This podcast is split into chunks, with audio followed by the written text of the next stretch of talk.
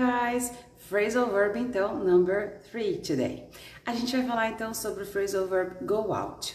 Ele tem alguns significados. O primeiro, ser literal, né? Sair, porque o verbo go é ir e o verbo e a palavra out, que é uma preposição, é fora. Então go out, sair para fora, que seria um pleonasmo para o Brasil, é um phrasal verb.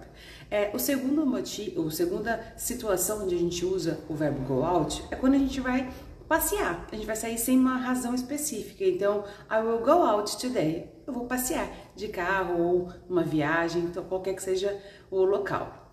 E também a gente pode, a gente pode utilizar go out quando a gente enfatiza que alguém está saindo junto com alguém. Então, she's going out with him already. Então, eles já estão saindo juntos, eles já estão é, como se estivessem começando um relacionamento. Então, é isso para vocês. See you guys!